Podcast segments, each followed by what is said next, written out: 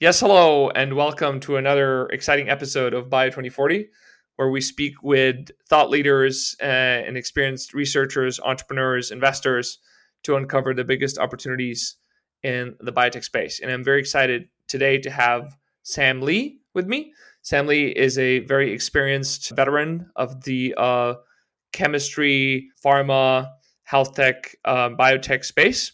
And uh, I'm very excited to have you here, Sam. Good day. Good day. Yeah. Pleasure to be here. Awesome. Sam, why don't we start off by uh, you giving us uh, a little bit of your background experiences, sort of what you've been doing in your career. Sure. I'll, I'll start from the beginning. I'm a Canadian. I, I got my PhD in chemistry, polymer chemistry, from the University of Toronto. And my first job was as a research scientist at DuPont. So that was where I started in the division of packaging and industrial polymers. So anything that's plastic. And I did that for three years. And then I had the pleasure or opportunity to move into the business development side.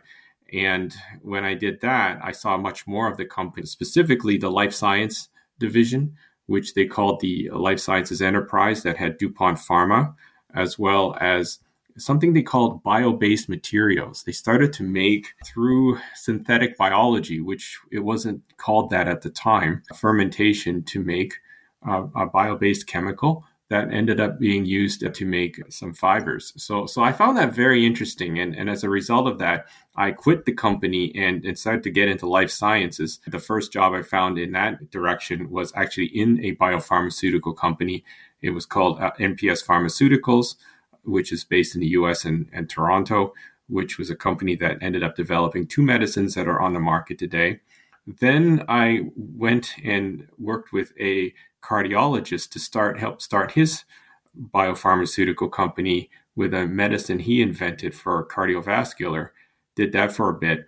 And then I joined a, a generic pharmaceutical company. This is the generic pharmaceutical companies are companies that make medicines after they uh, expire, the patents have expired. And this is called Doctor Reddy's Laboratories, one of the largest ones in the world. That was based in India, but I spent the next eight years working out of uh, their U S office. So it was really quite a, an interesting range of experiences. And in that process, I just before I ended up back up in Canada, I worked with, I became the, a founding partner with a venture firm called S O S V, that set up an accelerator for life science companies in New York called IndieBio New York. I spent a little bit of time uh, just before the pandemic started to, to get that going, because it was uh, investing in uh, life science startups, uh, particularly where synthetic biology was a, a field that they were interested in. So I've had a, an interesting career. Now, I'm back in Toronto right now. I'm actually uh, working for BioNTech, which is the company that invented the first COVID mRNA vaccine.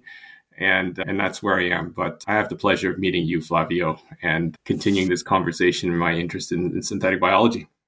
Yeah, th- th- thanks, Sam. Thanks for that introduction. So I think at this point, everybody knows BioNTech, which produced these uh, wonderful vaccines that have prevented probably millions of deaths at this point. So that's a, I mean, that's an exciting point. We could probably spend an entire episode just talking about that. And then also IndieBio, I've been familiar with. It's it's a very interesting sort of incubator. I was more familiar with the one in, in San Francisco. I think maybe that was the first one. And, and so you've you've really uh, had a very interesting and illustrious career across the whole spectrum. I think that's also why our conversation today is going to be uh, really interesting, because you can draw from all these different uh, aspects and experiences. So uh, I, I think maybe for people to sort of get situated, would it would it make sense to a little bit talk about, you know, today we we have this field called synthetic biology.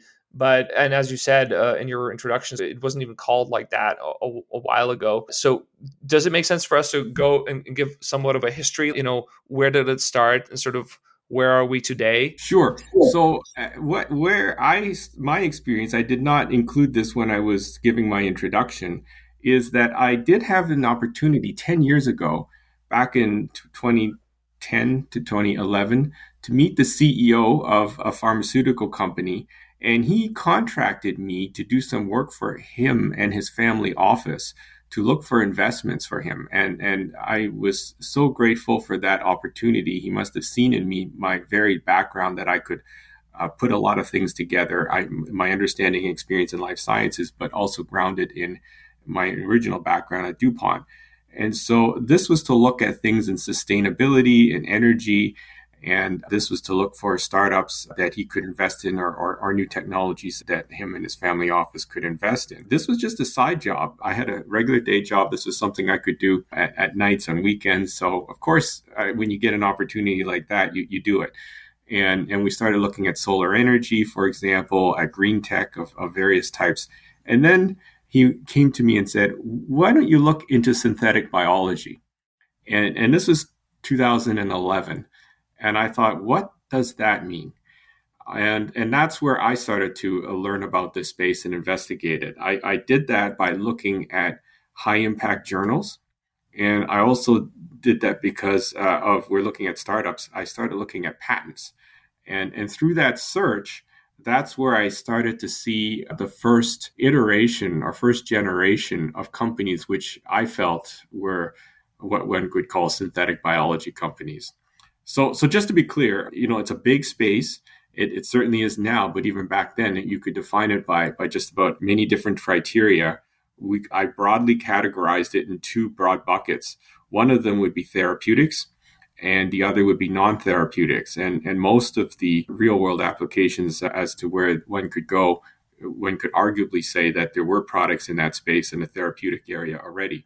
So I looked at the non-therapeutic areas, which is a huge space. But very quickly, I narrowed down on a number of companies that were being funded at the time, which were getting some quite quite far along with various products. And it turned out that these were, they would call them building block chemicals or petrochemicals. And that's when I stumbled upon this connection that these were products that they were developing that were connected to products that otherwise could be made from crude oil. And and so that was appeared to be the first idea that drove the, the, the first generation of companies to to make products as as substitutes or, or bio-based substitutes to petrochemicals. So was that at the time, was, was the idea there to fight climate change? Was more of a cost driver? We could make it cheaper? What were sort of the, what was the idea in that first sort of wave of synthetic biology in the sustainability area? Right. It, it's it's a good question. And and it, that's when it at that point in my life and my career, I, I would have that moment where when I look back, it all makes sense and it all comes back together, because uh, by then I had already left uh, DuPont many years ago. And at the time I was at DuPont and in business development, there was a big initiative in the DuPont Life Sciences enterprise. They called it bio-based materials. And for all us scientists who were in the traditional chemistry area, we felt I felt kind of left out because all the spotlight and, and, and career opportunities were going to these biologists. And what they were doing was taking fermentation to make a certain compound. It was called one three propanediol. It's basically for, for the organic chemistry side, propane with, with two alcohol groups on, on either end. And that would be the feedstock for polyester. And as I learned the business premise as to why they wanted to do this, well, polyester has been around for a long time. And when, when in the early days, when polyester was first developed, there DuPont had figured out a whole range of different types of polyesters you could make. One of the best polyesters that they could make was actually based on using this one three propanediol. The reason they never chose that, and they ended up using the ethane version of it, the two-carbon one, is, is because that was the one that was readily available from crude oil as a feedstock. That was much cheaper. And, and now they found that in order to provide a competitive product, let, let's make one three propanediol. We have a way to do that through fermentation, and we could make a new polyester fiber that would be much more elastic, much more durable, much stronger, and so on. And, and that was what drove it. So basically the story, other than that you had a better performing fabric, was that the cost point became accessible because of synthetic biology, which wasn't called synthetic biology at the time. It was, it was just basically a fermentation technology that they, through engineering E. coli, uh, was what they started with. So that was the connection. And, and then that was back in nineteen ninety-nine, two thousand when, when that product was being developed. And, and it is on the market. In two thousand eleven, I began to see that there was a whole bunch of other products made by other companies with that same premise, that there were a lot of products that they, these would be petrochemicals, chemicals that are two, three, four carbons in size that would be produced at petrochemical refineries. And they would be the feedstock to go into other materials downstream, mostly plastic, but, but also a lot of other materials. And this first generation of bio-based materials uh, that were, were coming out, these synthetic, so-called synthetic biology companies, were basically making that as a route, alter- as an alternative from petrochemicals. So part of the storyline was to say this is a sustainable material because they come from fermentation, which is basically from sugar rather than petrochemicals.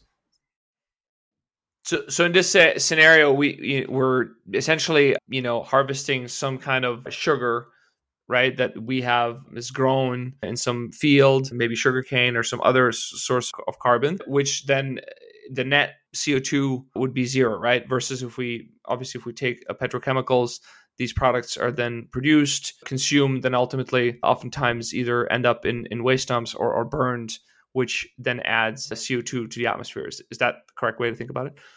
That That's sort of uh, how they expressed it, and, and that they, there, there was an environmental element to this. But the, the the interesting thing was, here's where the price of oil comes in. And and this was, remember, this is thinking that's ten years old now.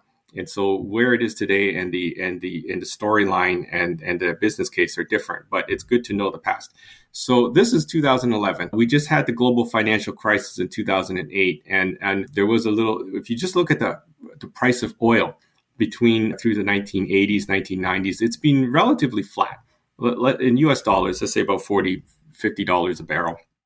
And then it started to go up uh, and up in sixty, seventy, eighty, ninety, over one hundred dollars a barrel. We had the global financial crisis. There was a little blip, went down a bit, but it went back up. So it was at an all-time high. And so oil as a feedstock into petrochemical refineries is very high. Oil itself was, I mean, the burning of it is is is, is contributing carbon dioxide and And so both the price as well as the environmental premise was was something that uh, in the first generation of thinking about this problem, those were, were undesirable elements.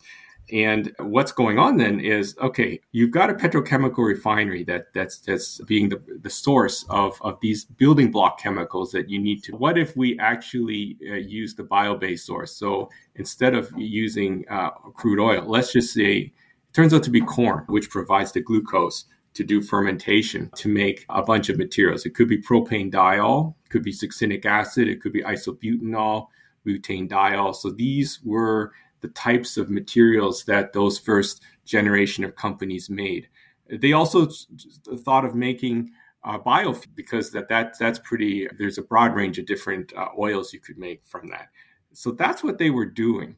And that was possible also because the price of oil was high. So you had this tailwind in a business case. You know, tailwinds are are, are forces which help drive your company or in business model, but it's not a tailwind that's sustainable. If you take that away, a big part of your business case sort of falls apart. But at the time, that tailwind was the high price of oil. And and and then there was subsequently, in the U S at least, there was a lot of government incentives provided for for green chemistries that at that time was the Obama administration that provided this. And those were funds that would go into helping the the green chemicals industry, as as one may call it, evolve and grow. So so that was what constituted the first generation of companies. They they received a lot of investment, and at the same time, they also ended up getting products that were were, were being developed and and hoping to commercialize. So so what happened with these companies? I mean, uh, both the biofuels, I know.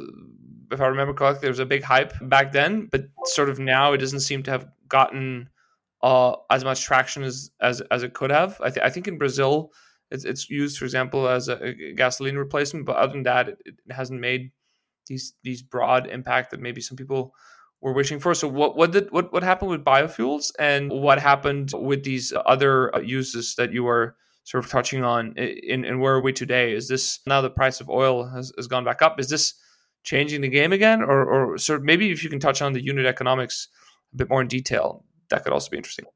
Sure. Okay. So, so biofuels is one segment. These building block uh, chemicals is, is another segment. If we just look at biofuels as as a segment itself, it, it just basically comes down to price. We've got a lot of, in terms of the actual value chain or supply chain of how these things are, are made. You, you you do need to grow the crops that provide the glucose, whether that's corn or or sugar beet or or a sugar cane.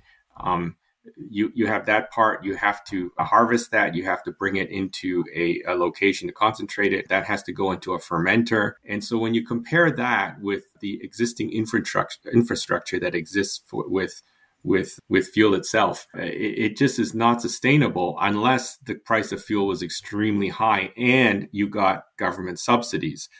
Once government subsidies go away, which basically happened as as the after effects of, of the global financial crisis wore away, that was one leg that got pulled away.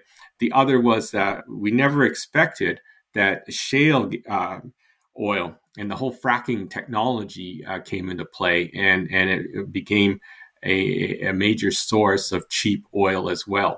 So uh, the price of oil by around twenty fifteen, twenty sixteen had dropped considerably because of this big supply of, of cheap oil that was enabled by another interesting technology, fracking technology, that, that brought it down. So that that whole aspect of, of biofuels was was had basically had its its legs kicked out of out of it and became unsustainable. It, it, there, there is a, a bit still in existence, um, and I wouldn't call it biofuels. It could be ethanol, which is which is added, but that's the that's the remnant of of what that part of the industry is. The the other part is these bio-based chemicals. And it suffered the same effects because uh, your feedstock is is very high priced uh, oil at the time, which no longer is the case.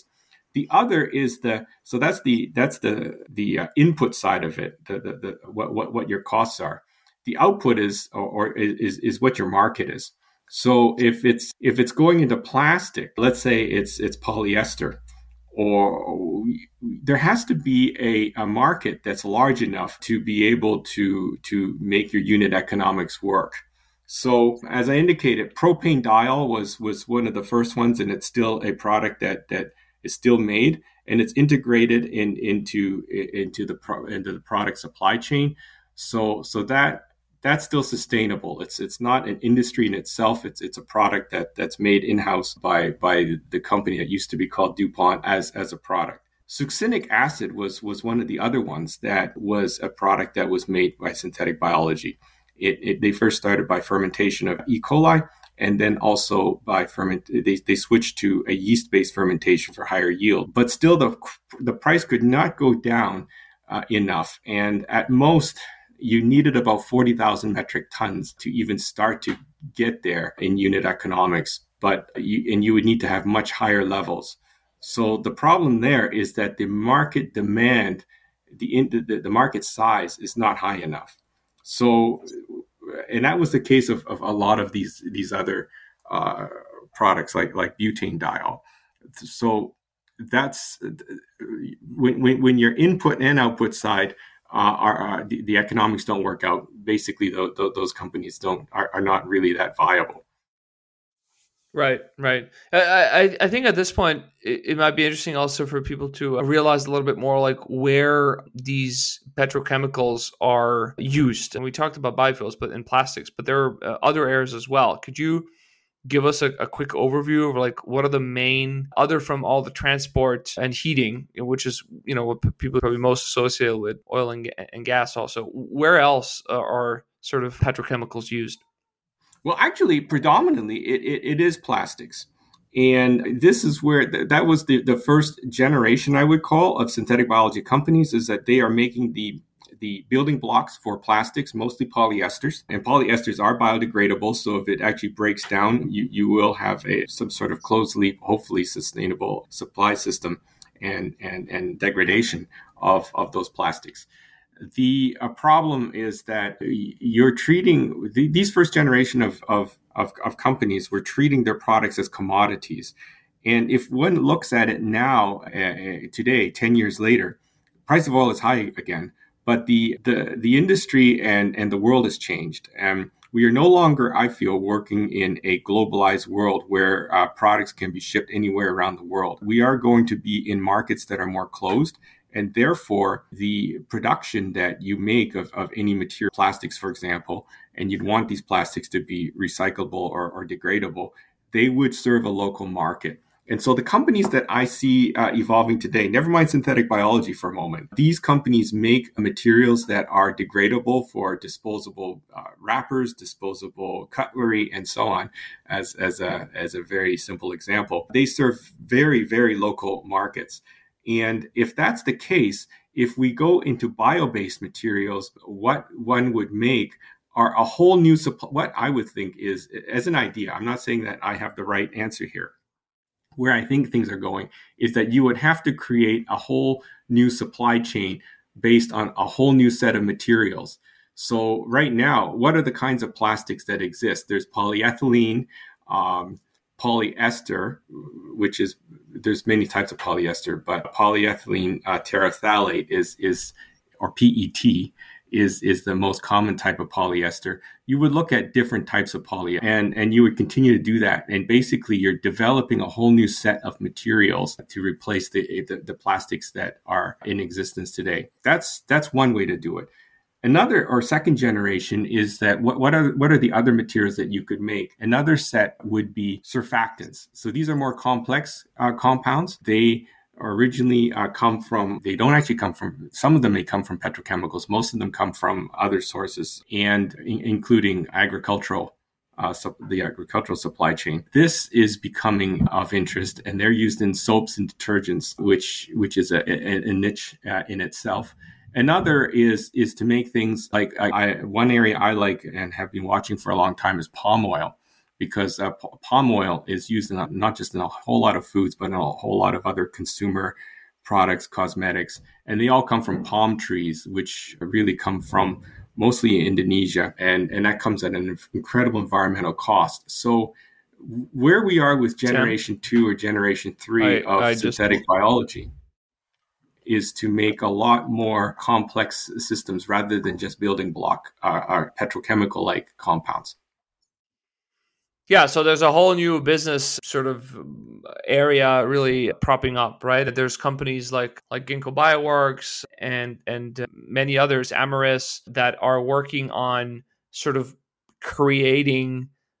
N- sort of sometimes they're uh, making less toxic, or they're using less toxic ways to make certain industrial compounds that are that are needed. Other times they're making new compounds, right? So one example is the flavors and fragrances industry. For example, vanillin, I think, is a classic example. That's the sort of the molecule that gives vanilla its sort of vanilla taste.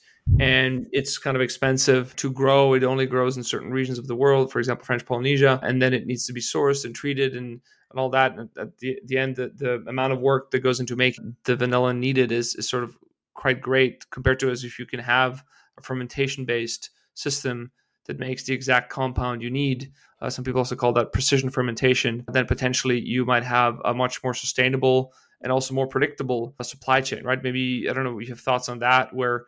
You know, the plants and crops can be subject uh, both to pests, you know, climate disaster, and now as we're learning, also geopolitics starts playing a role, right? So instead of having to be dependent on a certain molecule being able to be sourced only from a certain region in the world, we may want to have, or countries around the world may want to have, uh, as you were alluding to earlier, their own sort of biomanufacturing hubs where they can make the desired compounds right kind of where they need it, and sort of also be less dependent on uh, both climate pests and geopolitical perturbations. Is that something you also see that way? Or Th- That's right. So uh, Amyris is, is is a very good example of that. That was one of the very first uh, synthetic biology companies out in California back in the early two thousands, mid two thousands that got founded. And it's been an interesting company to observe because they've been trying to find the right business model for them to stick.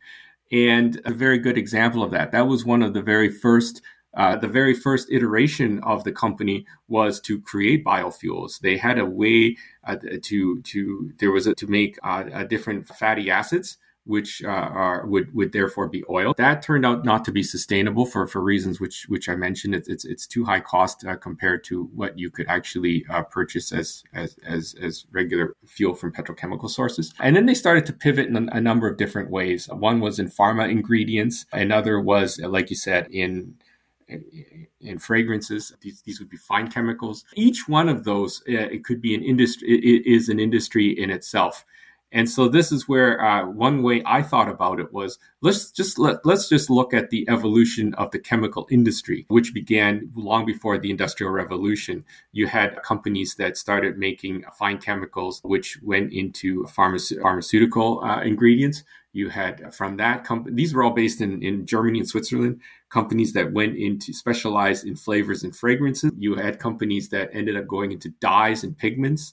And and so all of those industries are still, I would have thought, uh, viable as as approaches to the first generation and, and second generation of, of synthetic biology companies. Instead of using traditional chemical routes, most of which comes through petrochemicals, go through a synthetic biology route. And and, and we, we ended up, we, we, we've been seeing that. But now we've, we're starting to see more advanced versions of that. So Amyris, I think, never ended up catching on because they never caught the right business model.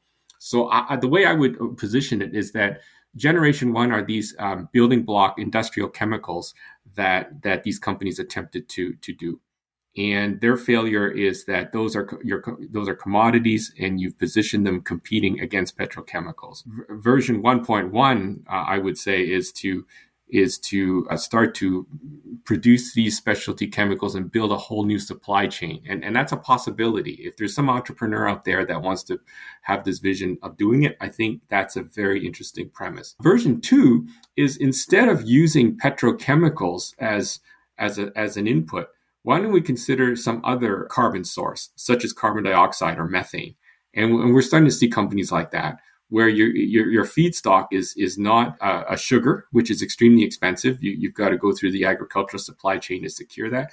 But basically, hook your chemical your your your company up to an industry that's supplying either carbon dioxide or methane, and and or or natural some form of natural gas. And we're starting to see that, and and and that's driven by okay, if you have that input, what can the organism that you've engineered Um, make that's uh, that's high value. So that's that's sort of another generation. There are other companies that can make dyes. Most of these dyes, again, come from fine chemicals through petrochemical routes. Many of these dyes are not biodegradable. They end up polluting riverways and and your your, your sewer systems with these intensely colored, sometimes carcinogenic dyes. And so there are companies that are thinking of, can we look at dyes that are sourced from organisms Uh, which are uh, not just therefore sustainable, but also not so toxic. And, and that's another uh, set of companies. Um, we have companies that that uh, are, are using synthetic biology to, to make compounds that really are valuable. So one of the ones I found that was very interesting was ways to make human milk oligosaccharides. These are sugars uh, found in human breast milk. And sugars in breast milk uh, are, are unique to um The, the the mammal. So the what you find in, in humans is different from what you find in whales and what you find in, in, in marsupials and so on.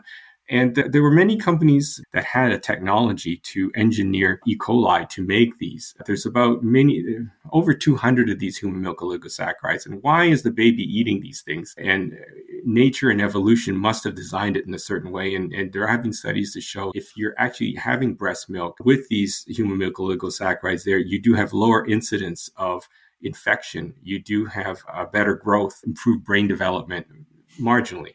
And so it would be best for infant formulas to, to actually have these ingredients in them as well. But you can't make these. They're very complicated by chemical routes. You'd have to use an, uh, an, um, a, a, a biological route. And there was a company in Germany that that figured it out. Two very brilliant brothers. Uh, Yenowine Biotechnology is what it's called. And, and that's that's an example I love as of uh, citing as an example of a synthetic biology company that made a very useful, very high value product. And just a year ago, they were acquired by, by a major specialty chemical company for, I think, four hundred million euro. So so hats off to them. That's that's a, that's a that's a win. That's that's a very good example of, of of, a, of an application that that actually is very useful.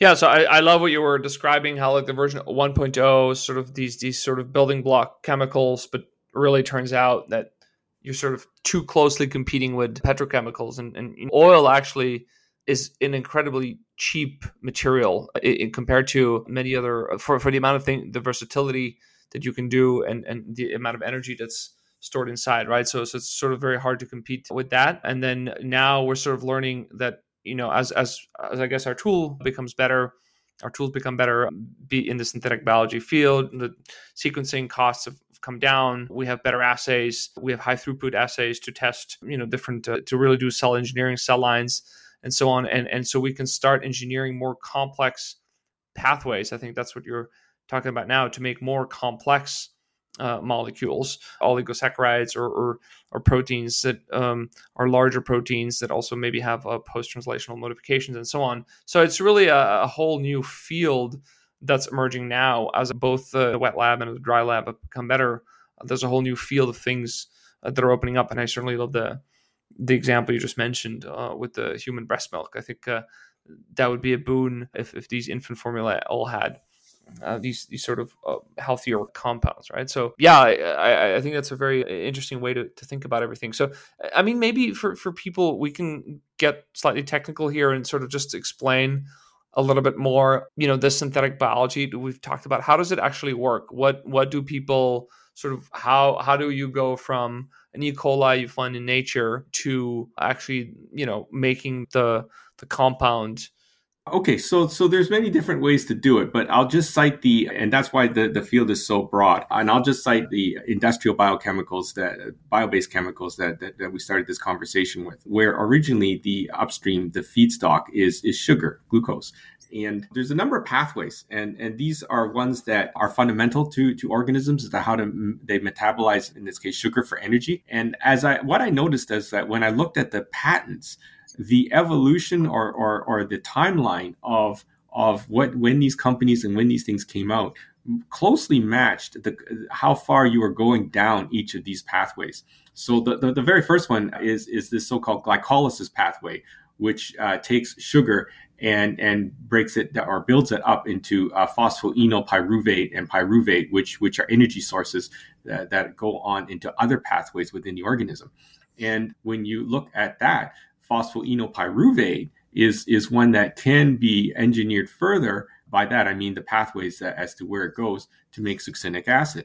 And so that was one of the first approaches and, and, and early companies using technology based on engineering the organism to, to take sugar. And as it goes through the, the glycolysis pathway, it gets to phosphoenolpyruvate, ends up making succinic acid. Now, if one uh, takes the glycolysis pathway further, it goes into a number of other pathways which are possible. And this concept of metabolic engineering is about how do you engineer the organism to steer the, the, the direction of the pathway to maximize the yield while keeping the organism highly productive. So another direction it could go is, is this aromatic amino acid pathway. So after you go through the glycolysis pathway, if you steer it towards the aromatic amino acid pathway. Amino aromatic is basically means benzene type compounds, and and where you go then may allow you to make benzene like compounds, and and that's useful to make terephthalic acid, which uh, is a building block, for example, for for polyester. And so there was there was uh, one or two companies that actually started doing that because they managed to, the professors that did that work managed to to to find an optimal metabolic engineered system to do that. Another direction you could go is is after the glycolysis pathway, you could go towards the mevalonate pathway. And that gets interesting because you it, it goes into a lot of other different products. You could make fatty acids from that. You can make one,three-propanediol, which is the example I personally saw it in DuPont. Fatty acids, uh, th- those were, in fact, that's where Amyris is. Their, their expertise was the mevalonate pathway. And I think the professors originally came from U C Berkeley and, and developed the, the expertise in that to create a, a, a system and a set of products that, that, that developed, that could be used to develop these fatty acids. And then furthermore, after that, as you go further uh, downstream, you could end up Uh, engineer a lot of other pathways t- towards, they're called phosphates. uranyl phosphate, farnesyl phosphate, pyrophosphate, and, and so on. And that leads to a whole range of more complex compounds. And, and when you get that far down, you're starting to ma- make compounds that could go into flavorants, drug precursors, flavors, and so on. So so it's it, that's the first generation of these industrial chemicals. And they're all driven by how you optimize that. And they're all done in E. coli. Eventually, they, they will be switched to yeast because you, you get a more productive system. And, and that's one way to do it. Okay, yeah. So so it seems like, just to summarize sort of a, a bit more from a layman's perspective, you essentially have sugar, you know, coming from essentially, you know, either corn or, or sugar beet or some other type of plant. And then this sugar gets turned into various compounds via pathways, which are really just enzymes sort of modifying these these compounds from one step to the next. And you have these very complex kind of branches of, of pathways things can flow into. And then the idea is here, if I understood this correctly, is to sort of finding out the, the product you desire to make, sort of finding out chemically where are you kind of close in the natural wild type sort of pathway, and then engineering, adding enzymes or modifying enzymes and so on to sort of steer the the flux, the metabolic flux into the direction that you desire, and, and ideally have at the end an organism that, you know, sort of has a, a hijacked uh, pathway now making the the product that you want. And then you there's a whole bunch of downstream processing that needs to happen after that. But but is that that's sort of the high level goal here? And then the synthetic biologists, companies like Amyris and, and Ginkgo and others sort of have specialized in, you know, doing these metabolic engineering tasks. There's a whole bunch of high throughput screening going on, sequencing, understanding the natural pathways, and then testing various biological components, you know, swapping out promoters and enzymes uh, and so on to sort of optimize uh, the yield and the titer that your, your, that your host can make, whether it's E. coli, yeast, or or other even more complex uh, hosts uh, like filamentous fungi and so on are starting to be to be used. Yeah, exactly. You define that quite well. That that's what's going on, and and it's there's a lot of research ultimately to create an organism which you could use to to drive this.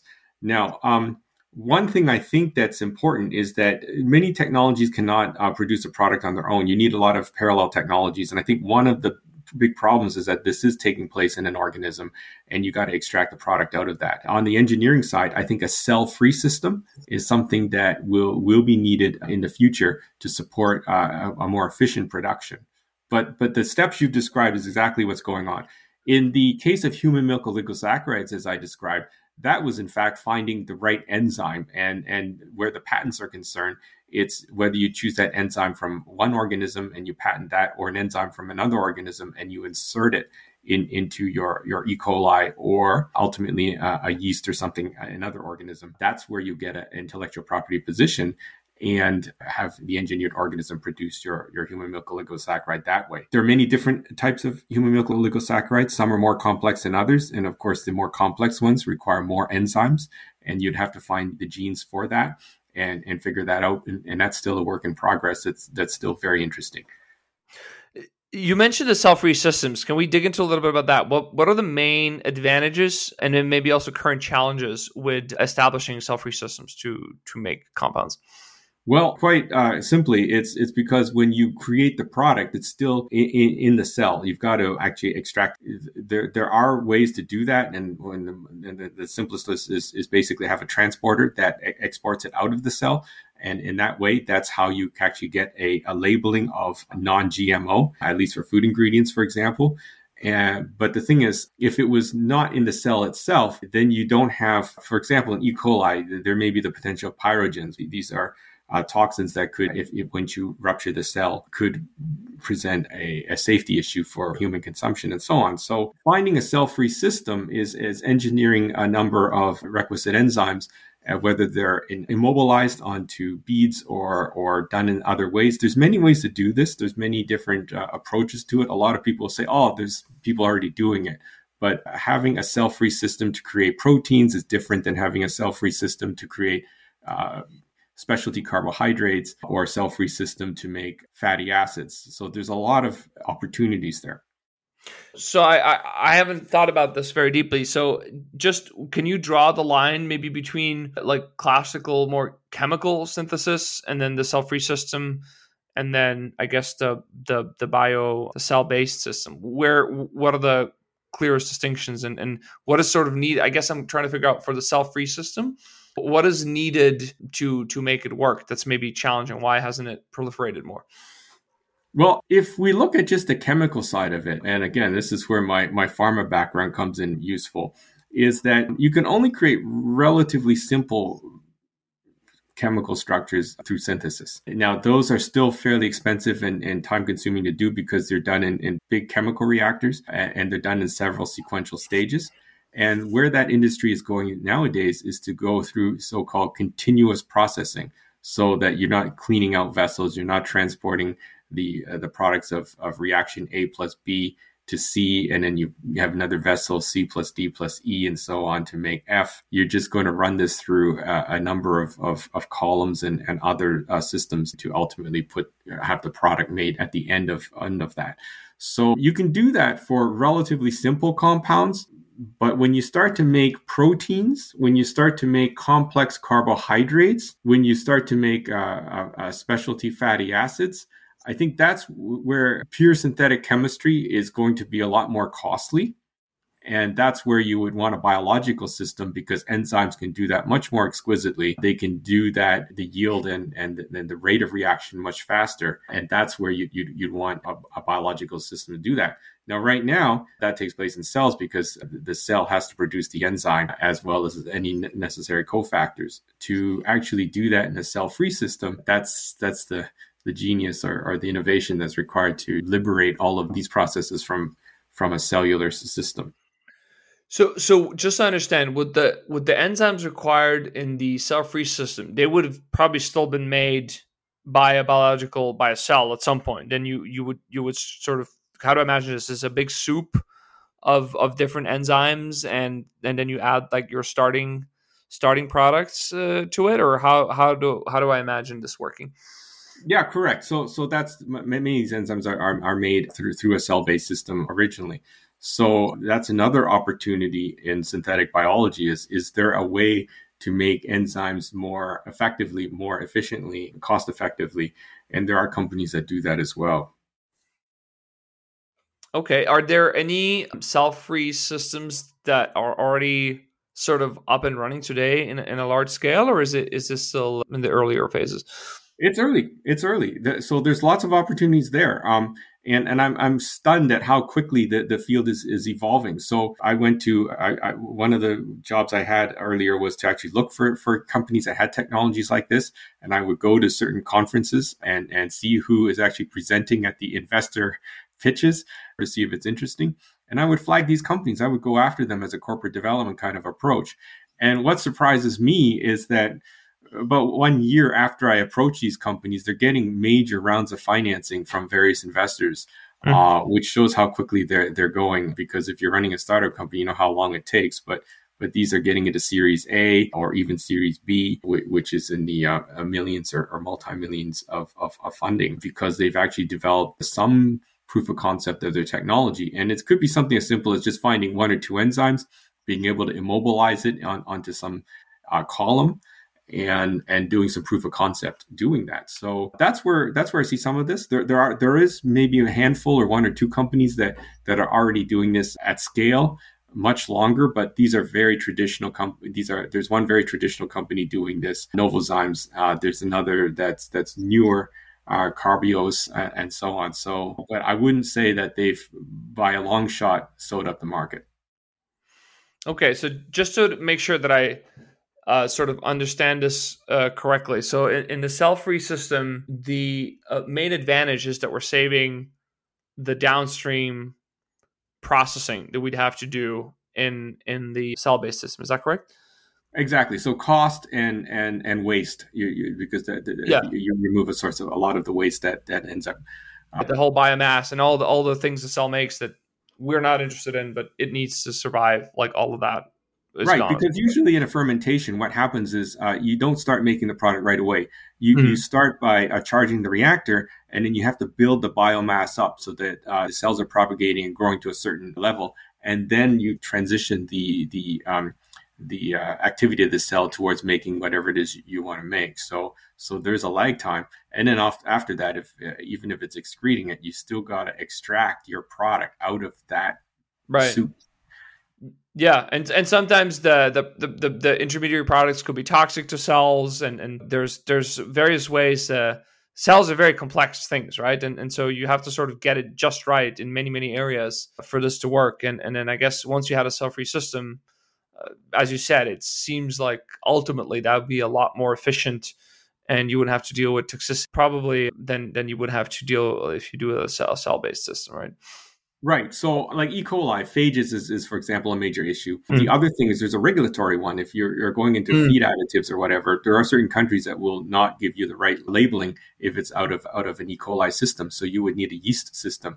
So uh, what I've seen is most companies, well, while they may have started with E. coli because that was their first organism that they, they actually optimized to make the product, they would eventually switch to yeast anyway at some point. And then the the the, the other issue is you're still in an organism. You still have to extract it out, and and then what's dependent is all your engineering, downstream engineering, to uh, actually clean, wash, polish, or whatever the the, the crude uh, material into your final product.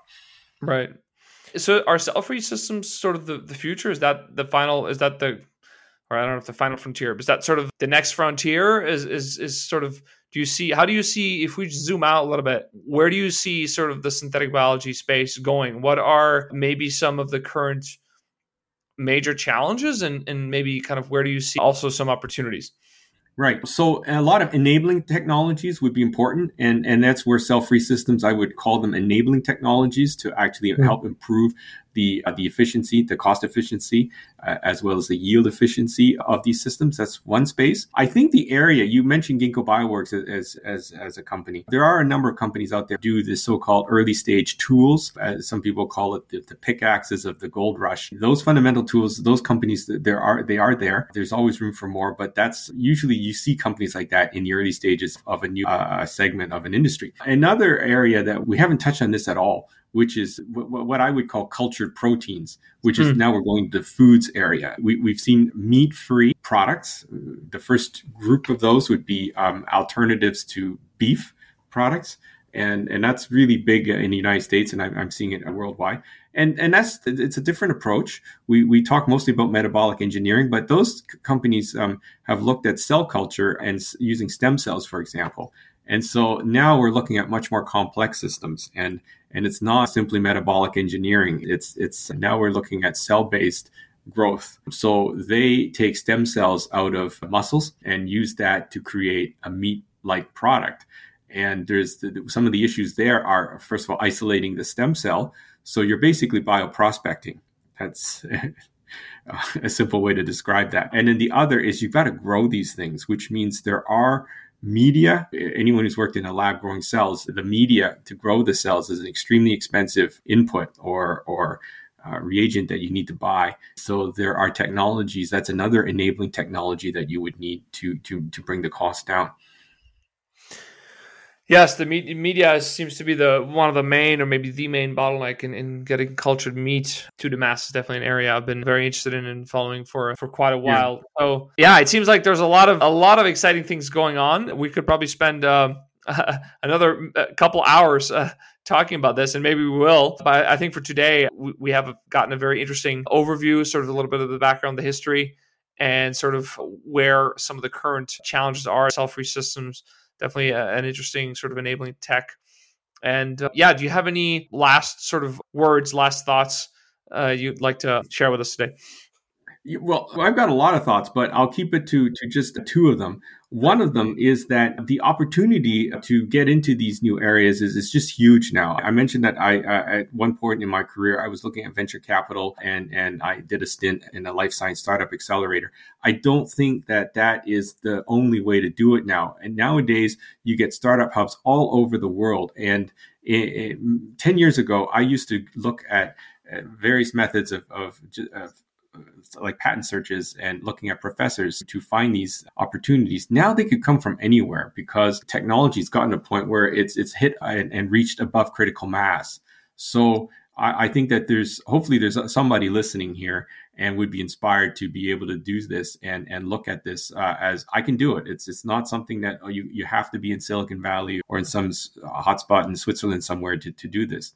The the other is that based on what I saw, what we started this conversation about commodity chemicals, we're in a new industry now. And if you make a product, it's best not to think about it as, as a drop in place replacement for something that's already in existence. You're creating a whole new set of products. So don't bother to make a petrol-based chemical, uh, a petroleum-like chemical based on, on, on, a, on a biological source to replace something that's already existed. Create a whole new product.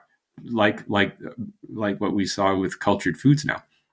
Yeah, no, that I, I think I agree. And I, and I think we could also uh, spend more time talking about the entrepreneurial opportunities and kind of maybe what skills um, are required and what, what kind of skills people who are interested in getting into the field may want to learn about. And there's definitely a, a wide variety uh, ranging from the wet lab to a more dry lab, kind of computer-based. There's a downstream processing we touched upon, fermentation, making bioreactors. I mean, there's many, many interesting fields and or enabling tech, as you said.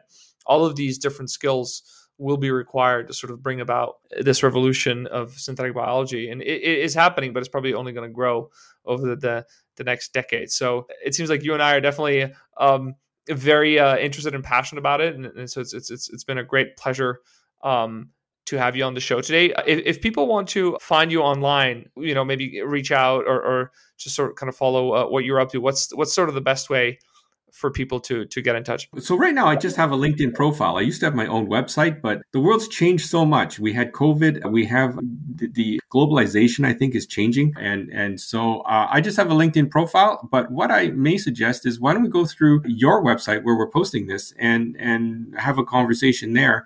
And if I'm looking there, we could I could answer questions or, or stimulate new conversation threads of conversation. Absolutely. We'll we'll definitely post it on the website, and people can leave comments or reach out to me directly, and then we'll we'll hopefully uh, keep the conversation going. And, and yeah, it would be it was very exciting to have you, Sam. Thanks a lot for coming on the show, and hope to talk soon. Likewise, thank you very much, Flavio.